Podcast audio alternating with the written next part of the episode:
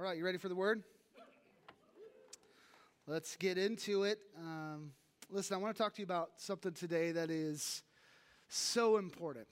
Um, it's so important. Uh, important to me, uh, important, I think, to God, important for the church, Big C and Little C, Great Oaks Church, um, important for lost people who have yet to experience the love of Christ.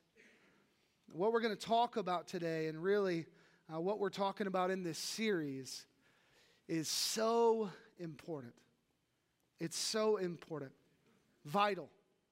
And there's this tension in my heart, I'll be honest, as I've prayed for the last few weeks over this uh, series, Follow Me. And as I've prayed over that, there's, bit, there's this tension uh, between kind of some sadness over what we've missed out on.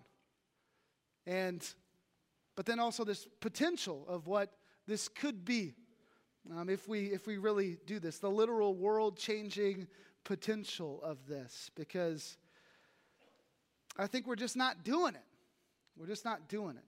It's so clear in the scriptures, and yet we, Big C Church, at least in America, are just not doing this. So there's this tension in me, this excitement over what could be, and this sorrow over what could have been.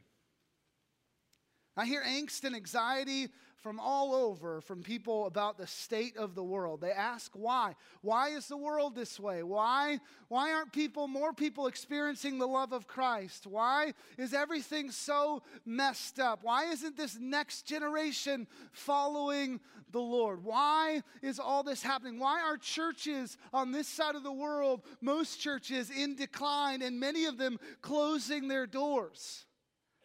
People ask why. A lot of people ask the same question but make it more personal. Why aren't my kids following the Lord? Why aren't my kids giving their life over to Jesus? Why is my kid the unique one in her class because she only has one dad and one mom? Why is, are my kids having to deal with this? As I look at my extended family, my brothers, my sisters, their kids, why are, so many in my family just falling apart? And I believe the answer is in what we're going to talk about today in this series. It's because we, those who say we follow Christ, haven't done what we're supposed to do.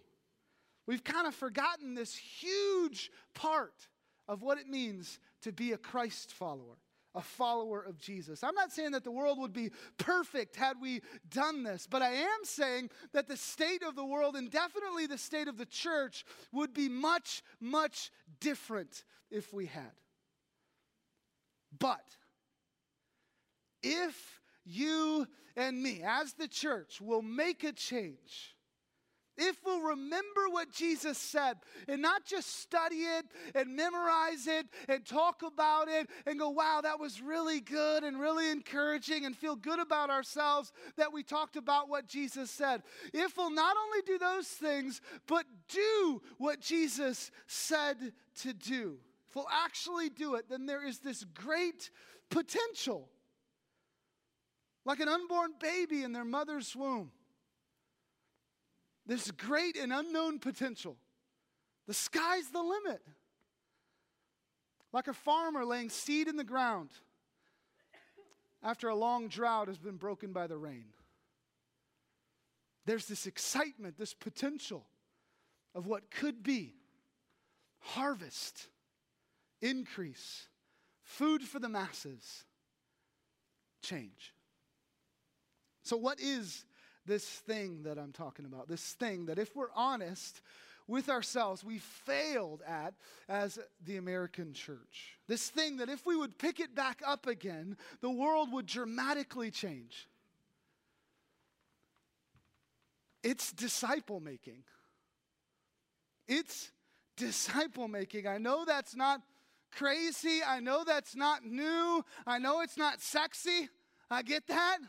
I know it's not this whole thing like, whoa, but it's disciple making. It would change the world if you and I would just make disciples. It's making 1 Corinthians 11 1 your life mantra, not just part of your life, not just something you do in addition to what you do with your kids or PTA or career or whatever else.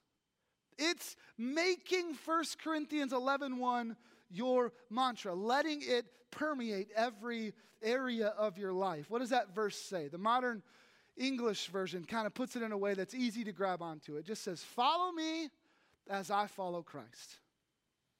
The ESV has it as, Be imitators of me as I am of Christ. My prayer in this series is that you, if you're a Christ follower, if you follow Jesus, that you would make this your life goal, your life mantra, that you would say it with your life and with your mouth. Follow me as I follow Christ to as many people as you come into contact with. Because whether you realize it or not, you are already a follower and you are already making followers. You are already a disciple and you already have disciples. I showed you this quote last week at the beginning of this series, but I want you to see it again. Mark Dever wrote this. He said, To be human is to be a disciple. God didn't present Adam and Eve with a choice between discipleship and independence, but between following Him and following Satan. We are all disciples. The only question is of whom? So you are already a disciple, a follower, whether you realize it or not. And you are influencing others, making followers, family, friends, coworkers, strangers. You are discipling them. The question is, where are you taking them? Where are you leading them? In other words, you are already saying the first part of this 1 Corinthians 11 1 verse with your life, whether you realize it or not. You are already saying this follow me. The question is, what is your version of the last part of this statement? Is it follow me as I follow Christ? Or is it follow me as I follow me? Follow me as I follow money. Follow me as I follow comfort. Follow me as I follow my kids. Follow me as I follow likes on social media. What a waste of time. So last week we talked about you as a follower first. You have to be following after Christ. Not just believe, not just like what he does or like what he does for you, but a follower does what Jesus does. If you missed last week, you really can't apply this week's message until you hear that one. So make sure you listen to it on iTunes or watch it at greatoaks.church. You can't do this if you're just a fan of Jesus. You can't do this if you're just a friend of Jesus. You got to be a follower of Jesus to make followers of Jesus. Start there. But I want to talk to you about the why today. And the question I want to address today is just why make disciples? Why, why make disciples? There's a lot of answers to this question, but I'm going to give you three today. Why make disciples. Reason number one love. Everybody say love. Don't you love saying love? I mean, it just feels great to say it. Why make disciples? Because of love. If you have your Bible, you can grab it, head over to Matthew chapter 22. If you don't have a Bible, you're new to our church or whatever, you can use your phone, go to the YouVersion Bible app, tap on events, and you'll have all of our notes and our Bible passages there, or you can just watch on the screen um, as we throw them up there. Matthew 22, starting in verse 34. This is not some obscure passage you've never heard before. I've preached on it before. Other preachers have preached on it before. You've heard this before. Jesus is going to tell us something. It's one of his most famous sayings, but it says this But when the Pharisees heard that he had silenced the Sadducees, they gathered together. And one of them, a lawyer, asked him a question to test him. Teacher, which is the great commandment in the law? And he said to him, You shall love the Lord your God with all your heart and with all your soul and with all your mind. This is the great and first commandment. Okay, so there's a lawyer that comes up to Jesus and he asks Jesus the question you and I want to know. Everybody wants to know this question. What's the greatest commandment? In other words, what do I have to do to get into heaven, right? Like, what's it? Like, there are a lot of commandments, Jesus. Have you read it? I mean, there's a lot. So, which one is like the real basic, biggest, most important commandment in the law? Because then I can maybe not follow these over here, right? So, what's the bottom line here? For me to get in, what am I supposed to do? And Jesus says, Love. Love is the greatest commandment. Love of God. That's the first and greatest. Love God with all your heart, soul, and mind. In other words, love God with everything you've got. Not as uh, on the edge of your life, not just as an aside thing, not just as another thing you add like a hobby to your life, but love Jesus, love God with all that you have. That's first. And if Jesus had stopped here, he would have answered the lawyer's question, right? He asked, What's the greatest? God, I just want one. What's the greatest commandment? If he'd have stopped there, he, he would have answered the lawyer's question. And I think the lawyer would have liked him to stop there. And I think you and I, if we're honest with our, ourselves, would have liked Jesus to have stopped there. Because if Jesus stops with love God, nobody can call us on anything, right? It's an internal thing only, it's not outward at all. And so if somebody goes, hey, I think maybe you're off base here, or if you're challenged to do something for Jesus or give something up for Jesus, or, or you're convicted by the sin in your life, you can go, well, but Jesus just said, love God. And he knows my heart. You ever heard anybody say that? He knows my heart. And so I love God, sure. Doesn't matter what I do. I, I love God. He knows that. I mean, I don't hate God. So I must love him, right? Maybe you'd rather Jesus just leave it at that, but he didn't, did he?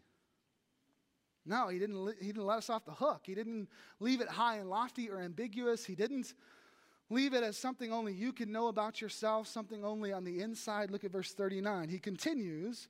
He says, And a second is like it. Let me give you another one. This bonus round right here. A second is like it. You shall love your neighbor, what? As yourself. On these two commandments depend all the law and the prophets. Oh, that's so much worse, isn't it? Like Jesus, leave it at love God, and I can be like totally fine with that because I can love God by getting a bumper sticker, right? I can love God by sharing that post that my friend won't shut up about. I can love God by passing on that Facebook message that as long as I pass it on to 10 people, Jesus will give me $100. I can love God by doing that's I just leave it at love God. Oh, Jesus. Now you're getting serious. Now you're getting serious. No one can call me on my love for God, but love my neighbor, love the people next to me in my life. Not only love them, but love them as much as I love me. Ah, oh, that's difficult. That's more than a bumper sticker, right? More than a Christian t shirt, more than a cross necklace, more than a cross tattoo, even. And I've got a cross tattoo, all right? Jesus says the whole of scriptures, think about this. The whole of the scripture depends on not just the first, the greatest commandment to love God, but on these two commandments, Jesus says. I mean, it's a crazy, crazy statement. Love God and love people. All of the scriptures hang on these two, he says. And here's the thing these are not two separate commandments, like they don't overlap and they don't have anything to do with each other. In fact, it's the opposite. They are inseparably connected. You cannot have the first commandment without the second. You cannot do the second without having the first. Let me say it a different way. You can't love God with all that you have and not live out a love for other people. It's impossible. You can't, in a long, you know, sustainable way live out a love for other people until you have first loved God. If you omit the first, you cripple your chances at the second. If you omit the second, you must not have read the first. They're inseparably connected, but we live like they're not. We live like somehow a love of God is separate from a love of people. Like it's separate from how I treat people, separate from how I love people, separate from whether I care about their eternal destiny or not, separate from making disciples. And really, there's another layer to this whole thing. It doesn't really start with our love for God. Look at 1 John 1. Let me show you what I mean. 1 John 4, I mean. 1 John 4. It'll be on the screen. Starting in verse 19, the Apostle John writes this We love because he first loved us. Let's read that together on three, okay? One, two, three. We love because he first loved us. Then verse 20 it says, if anyone loves, if anyone says, I love God and hates his brother, he's a liar. For he who does not love his brother whom he has seen cannot love God whom he has not seen. And this commandment we have from him whoever loves God must also love his brother. So this whole thing starts not with our love for God, but with his love for us, right? That's where this thing starts. It's like a chain reaction. God loves us, then we love God, and then we love other people. That's the way this is supposed to work. Here's what I'm saying a revelation of God's love for you will always lead you to love God and love others. A revelation of God's great love for you will always lead you to love God and love others, both. So if you're struggling to live out a love for people, to care about the eternal destiny of your coworkers, actually, you probably care about that, to care about the eternal destiny of the boss you don't really like, right? To care about the eternal destiny of the strangers you meet. If you're struggling with that, the problem starts with your revelation of God's love for you. His infinite never ending, grace filled, power soaked, always and forever love for you. The love he proved to you when he sent his son Jesus Christ.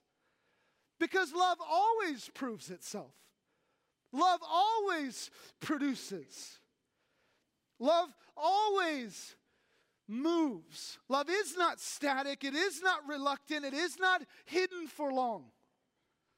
It is never stationary. Love always moves, proves, serves, sacrifices. So, why make disciples? Love.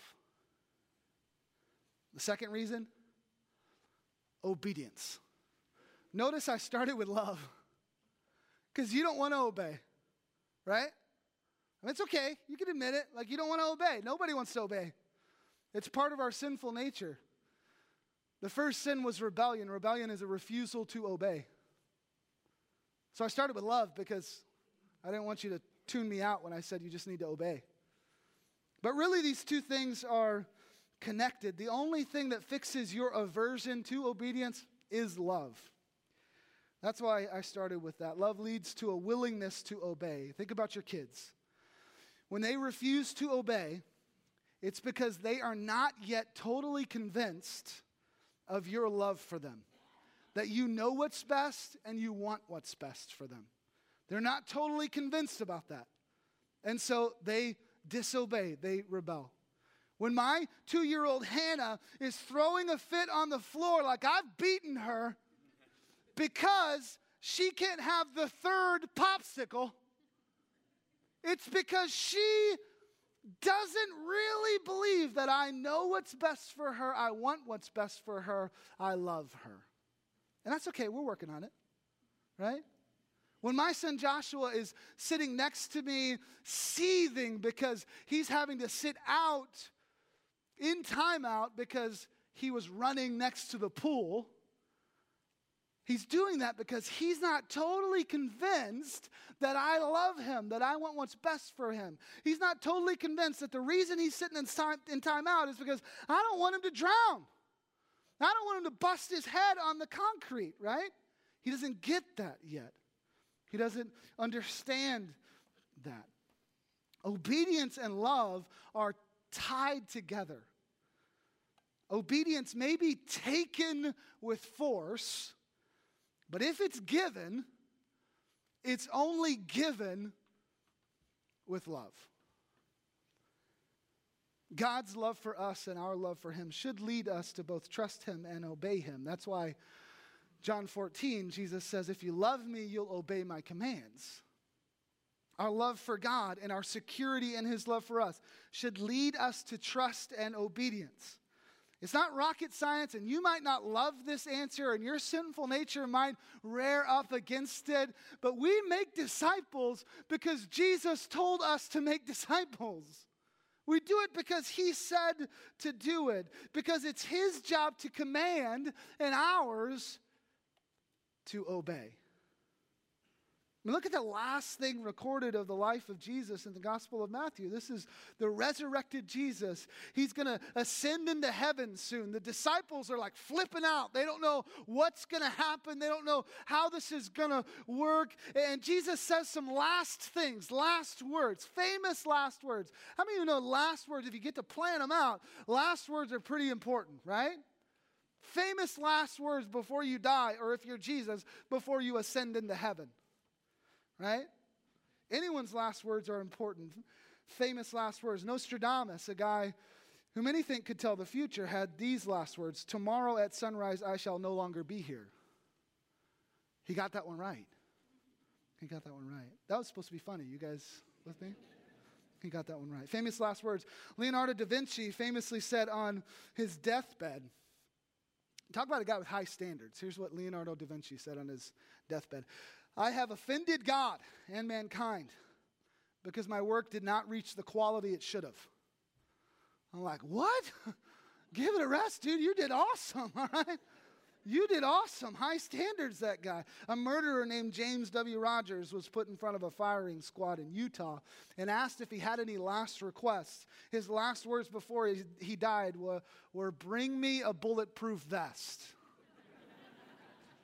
Famous last words. They're important, right? Or sometimes not.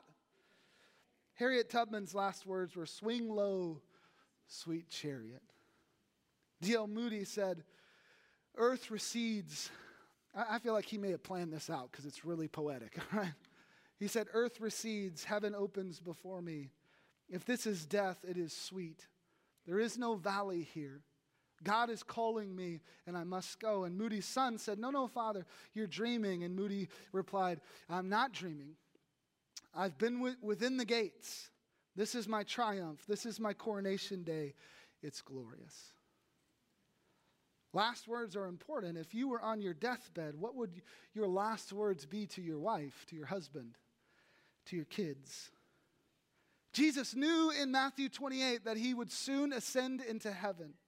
He had one last chance to gather the boys up. He's outside. He's looking up. He's like, I'm about to head out. Last words, famous. What am I going to tell the disciples? One last thing to leave them with. He could have said a lot of things, right? He could have said so many things. Matthew 28, 18 through 20. Again, not an obscure passage. You've heard this before, you've heard me preach on it before. It says, starting in verse 18, and Jesus came and said to them, All authority in heaven and on earth has been given to me. Go therefore and make disciples of all nations, baptizing them in the name of the Father and of the Son and of the Holy Spirit, teaching them to observe all I have commanded you. And behold, I am with you always, even to the ends of the age. So these are his last words to the disciples. And he re- reminds them real quick, like why they should do what he says and why they should listen to him, right? He goes, All authority has been given to me, not just on earth, not just in heaven, but everywhere. I've got all the authority, so maybe you should listen to what I'm about to tell you. Here's what I want you to do, Jesus says. And then it's pretty straightforward, isn't it? You go, I don't know what I'm supposed to do as a Jesus follower. I don't know what God wants me to do in my life. I don't know what He's called me to. I don't know what I'm supposed to do, really. I've got the answer to that question make disciples. That's what you're supposed to do. Make disciples. That's it. Look at other people who, who don't know Christ or are step behind you following Christ and say, Follow me, follow me as I follow Christ. Make disciples. And not just of certain people, it says all nations, not just in certain places, all nations. That doesn't mean you yourself need to go to all nations. It means that everybody you come into contact with, whether they look like you, talk like you, vote like you, you should make disciples of them. All people, all nations, every single person you come into contact with. And how do you do that? Famous last words of Jesus here. How do you do that? We'll spend next week talking on the how, but Jesus' last words give you a, the main idea. He says, Teach them to obey everything I have commanded you. In other words, what do you know that I've said? What do you know? You don't focus on what you don't know. What do you know? If you know something, then pass it on to somebody and say, hey, come with me, follow me as I follow Jesus. He has taught me this. Teach them to follow what he has said. I don't think I can, you say. I don't think I have what it takes. I don't think I can know enough. Well, he took care of that doubt in his last words, too, because he said, I'll always be with you. I'll be with you, strengthening you. I'll be with you, giving you what you need, equipping you. This is the last thing recorded about Jesus in Matthew. Make disciples. It's a command.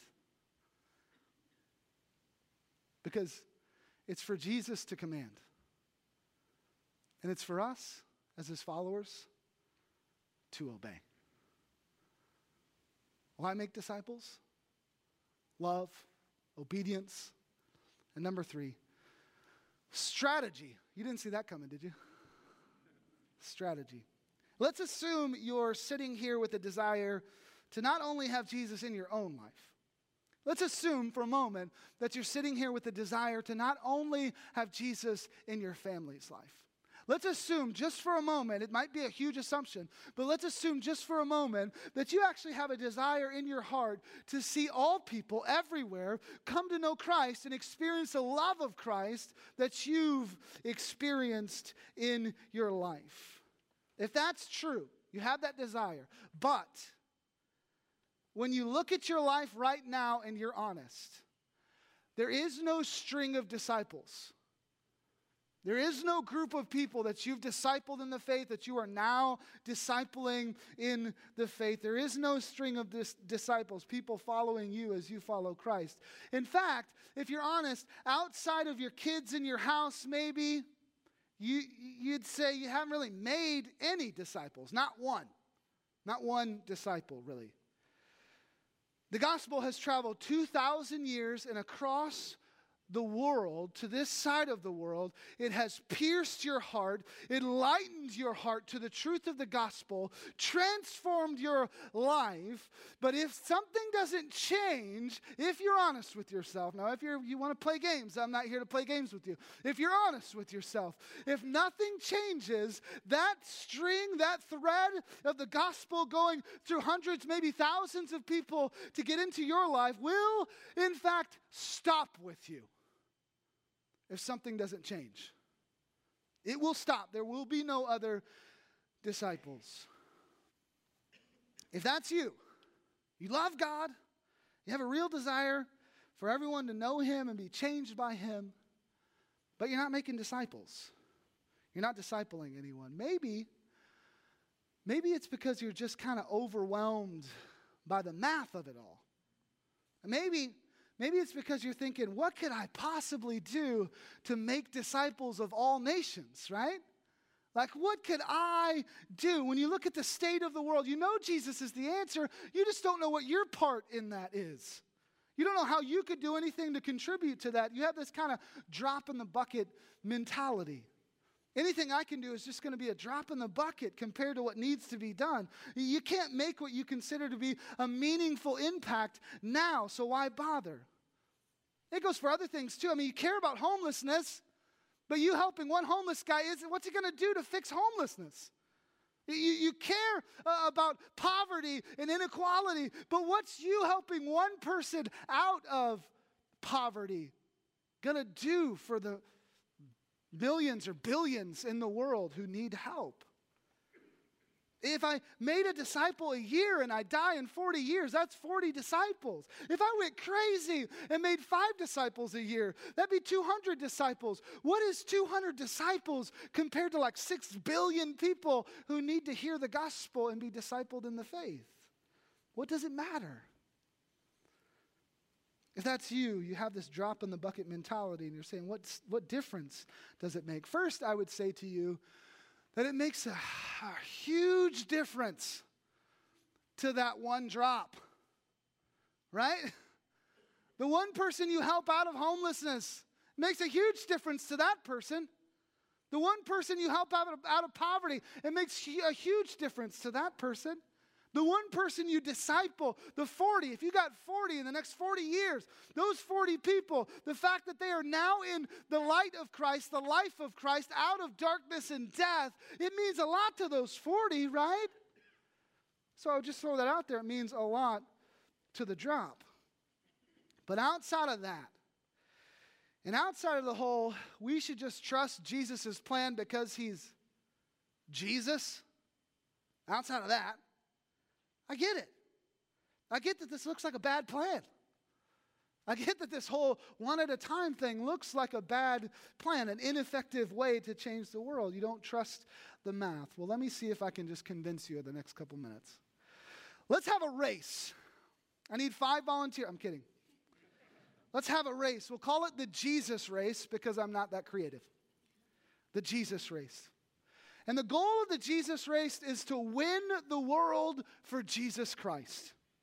Our race is going to be between two teams. Team number one is made up of 10,000 churches, and their plan is to reach, to each add 1,000 people to the kingdom of God, to win 1,000 people to Christ every year. If you're good at math, that means they would be adding 10 million Christians to the Christian rolls every year. This is the addition strategy. Everybody say addition strategy. And it's the strategy of most Christians when asked, How will the world change? How is Christ going to reach the world? How is this going to happen? Most Christians would say, Well, I guess my church is just going to add a bunch of people, and every church is just going to keep adding until finally the whole world knows about Jesus. It'll just happen one day. This is the addition strategy. Team number two is not 10,000 churches, it's one person. Team number two is you. Congratulations. And your plan is to win one person to Christ every year and to disciple them, teach them how to do the same thing the next year. So, the first year, counting you, there are only two people added to the kingdom on your side. And team one has added 10 million. You're already behind. The second year, your total is up to four, and theirs is up to 20 million. After four years, you're up to 16, and they're up to 40 million. And maybe you're going, There's no way I'll ever catch up. There's no way I'll ever be able to do this. I'm going to definitely lose the Jesus race, and I'm probably going to lose a crown in heaven. I mean, do I have do I make it in heaven if I lose the Jesus race? I don't know. You decide. But do the math. If we have 6 billion lost people, let's say, in the world, It'll take Team One 600 years to reach everyone. And that's assuming the population doesn't increase at all. Right now, some people say that the, some experts say that the, co- the population is increasing about 100 million a year.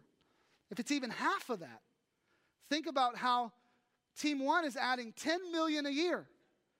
But our population is growing by maybe 100 billion, maybe 50 million a year. They'll never catch up, right? They'll never catch up to the population.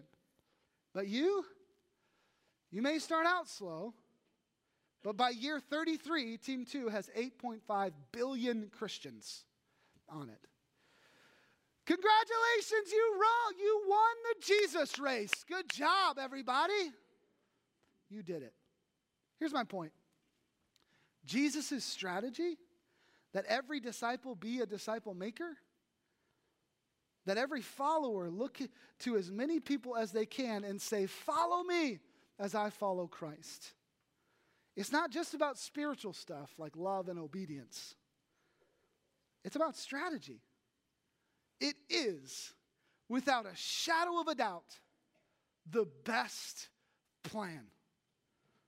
So if you have a revelation of God's love for you. And that's caused you to love God and to love other people. If you want to obey His commands because you trust Him, but you've had this whole drop in the bucket mentality, you've been paralyzed by the whole idea like, what could, where do I even start? How could I even affect this huge number? Take comfort and find strength in this. The plan is simple. It may not be easy, but it is absolutely simple. Make disciples who make disciples. Start with one, disciple them into the faith, help them take their next step towards God, and then their next step towards God, and then their next step towards God, and teach them how to do the same with someone else. Teach them what you know, lead them closer to, to Jesus, and then go from there. Listen, there is no level to get to before you start discipling. It's not like you have to follow Jesus for a while and then he promotes you to rabbi status and he gives you a downline, right? And you kind of disciple your downline. That was just a kind of a shot at the at the pyramid schemes. Anyways, you're it's not like that. You don't have to be a rabbi to disciple people. It's all at once. We lead others towards Jesus as we follow Jesus, right? We learn as they learn, or they learn as we learn. We make mistakes, they make mistakes. They see Jesus pick us up off the floor when we make a mistake. They see us learn something new, or Jesus change what we thought we knew. They watch all of that. You really only have to be like a tiny micro step ahead of the person you're trying to disciple. You don't have to be a rabbi. I said last week that this starts with you becoming a follower of Jesus. But listen, beloved, please, I'm pleading with you. Don't let it end with you becoming a follower of Jesus. Don't let it end with you becoming a Christian. Please, I'm pleading with you. Don't let it end with you getting involved in church. Don't let it end with you getting your kids in church. It can't. It just can't. It's about more than that, right? Following Christ is not just about you and your family. It's about more than that. Making disciples is not just about leading your two kids into the faith and teaching them how to follow Jesus. That's part of it, sure, but it's not all of it. It can't be. Because of God's love for us, His great love for us. Because Matthew 28 says, make disciples of all nations, all, not just you, not just your kids, not just your family, not just your little bubble you live in, all. Because this is the master plan of Jesus. This is his brilliant strategy. You make disciples that make disciples until the whole world has a chance to experience the love of Christ that you've experienced. If that's the case, if this is all true, then you and I are going to have to expand our hearts and our minds to encompass more people. We're going to have to look at this whole follow me as I follow Christ thing. Not as something we whisper to a few, but as something we say in a megaphone from a mountaintop to the masses. Here's a thought Is it even possible to be a disciple of Jesus Christ and not make other disciples? I'm not sure. I mean, a paper mill is not a paper mill if it doesn't produce paper. A cornfield's not a cornfield if it doesn't produce corn.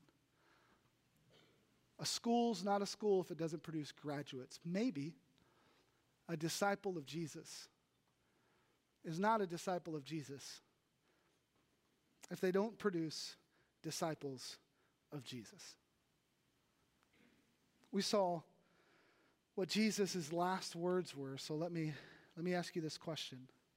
What if Jesus' first question to you when you see him next is what did you do with the last thing I told you to do? Will you be able to point to the disciples you've made? Or will you say something like, Oh, you meant that literally? oh, I didn't, I didn't understand. Oh, Jesus, I gave a lot of money to other people who make disciples. What will you say? Well, I discipled my kids. Isn't that what you meant by all nations? Disciple the kids in my house? It's not my fault other people didn't disciple their kids. What will you say? Well, Jesus, nobody ever asked me to disciple them. What will you say? This next generation just won't listen. They're just hard to get along with. What will your answer be? I hear angst and anxiety from people all over about the state of the world. They ask why. Why is the world this way? Why aren't other more people experiencing the love of Christ? Why is there so much evil? Why is, are the majority of churches on this side of the world declining and many of them closing their doors? Why won't the next generation follow the Lord? Why aren't my kids following the Lord? Why is, are so many families in my extended family falling apart? I believe the answer is that we've failed in this very fundamental way. We have forgotten to live by 1 Corinthians 11 1. Follow me as I follow Christ. We've neglected to make disciples of all nations. We've rejected Jesus' master plan to change the world and rescue people from darkness. And that's sad. And maybe, maybe we should grieve over that. Maybe we should feel some of what the Bible calls godly sorrow over that. Godly sorrow that leads to repentance, that leads to change. Maybe we should grieve a little bit. But don't stay there. Because the God who made you is ready and waiting for you to pick this back up for you to step out in faith. He's ready to equip you to disciple other people, to live your life with the mantra, follow me as I follow Christ. Don't stay in a state of grief over lost opportunities because if we'll actually do this, in, then there is this great potential. Like an unborn baby in their mother's womb, there's this great and unknown potential. The sky's the limit, right? Like a farmer laying seed into the ground after a long drought has been broken by the rain. There's potential for increase, harvest, food for the masses, change. So maybe the question shouldn't be, why is the world this way, but instead, why am I this way? Love, obedience, strategy. Why am I not making disciples? I know you have questions about the how. How do we actually go about doing this? We're going to spend all next week talking about that, so don't miss it. But don't let those questions stop you from making disciples right now. Let's pray. Lord, I thank you for just your word, as always, uh, that speaks truth, that remains. And I pray for the seed of your word to go deep into our hearts and find good soil today, and to everybody in this room. I thank you for, God, all that you've brought here. And I pray that you would allow us to, to bear fruit for you, to make disciples. I pray, as I always do, God, that whatever was of me would be easily forgotten this week, but whatever is of you would remain, would, would haunt us, would go deep into our hearts. Lord, I pray for those in this room who would, if they're honest, say, I am currently not a follower of Jesus. I, I can't make disciples. I can't say, Follow me as I follow Christ, because I'm not following Christ. I pray, Lord, without a long drawn out thing today, that they would, in, their mom- in this moment, make a decision for you to leave this place and immediately begin following after you, to take care of that right here, right now. I pray that they would listen to the message from last week and hear what it means to be a follower of you, God. They would find somebody who can help them along the way to disciple them. And that they would begin making disciples immediately. I pray that a decision is made in those hearts right now. That they would tell somebody next to them, somebody in their family, that it would be real. That they would even get baptized next time we do baptisms. I pray for us who are followers of Christ, followers of you, God, but have not been discipling others, making disciples. Lord, let us not just be convicted, let us also reach out to you for you to give us your power to empower us to make disciples from this day forward. We love you. We give all this to you, and we pray big prayers because you're a big God. We want to see our communities, our towns, our cities, central Illinois, the state of Illinois, our nation and the world transformed by the truth of your gospel and the love you have shown to us in Jesus Christ. Let us, this church, Great Oaks Community Church, be a part of that. Allow us to go out and multiply, to make disciples of all nations. In Jesus' name. Everybody said, Amen. Why don't you stand with me? We're running out of time. Pastor Nate and the worship team are going to lead us in a song, but I'm going to say a prayer over you, and then you can feel dismissed. You can go get your kids. We've got prayer workers at the side that would love to pray for you. But here's my prayer for you before you leave. May you see clearly who you are following and who is following you. May you have a clear revelation of God's love for you in Christ Jesus that translates into a love for God and a love for other people. And also that it translates into good old fashioned obedience.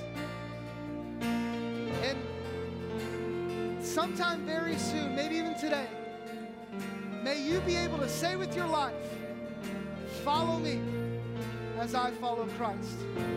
Make sure you stop at the tables on the way out and help us with our three services going forward talk this over with the life group this week. Stop at Connection Central. If you're not in a life group, we'll get you plugged in.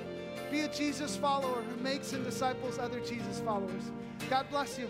And you're dismissed. Go get your kids.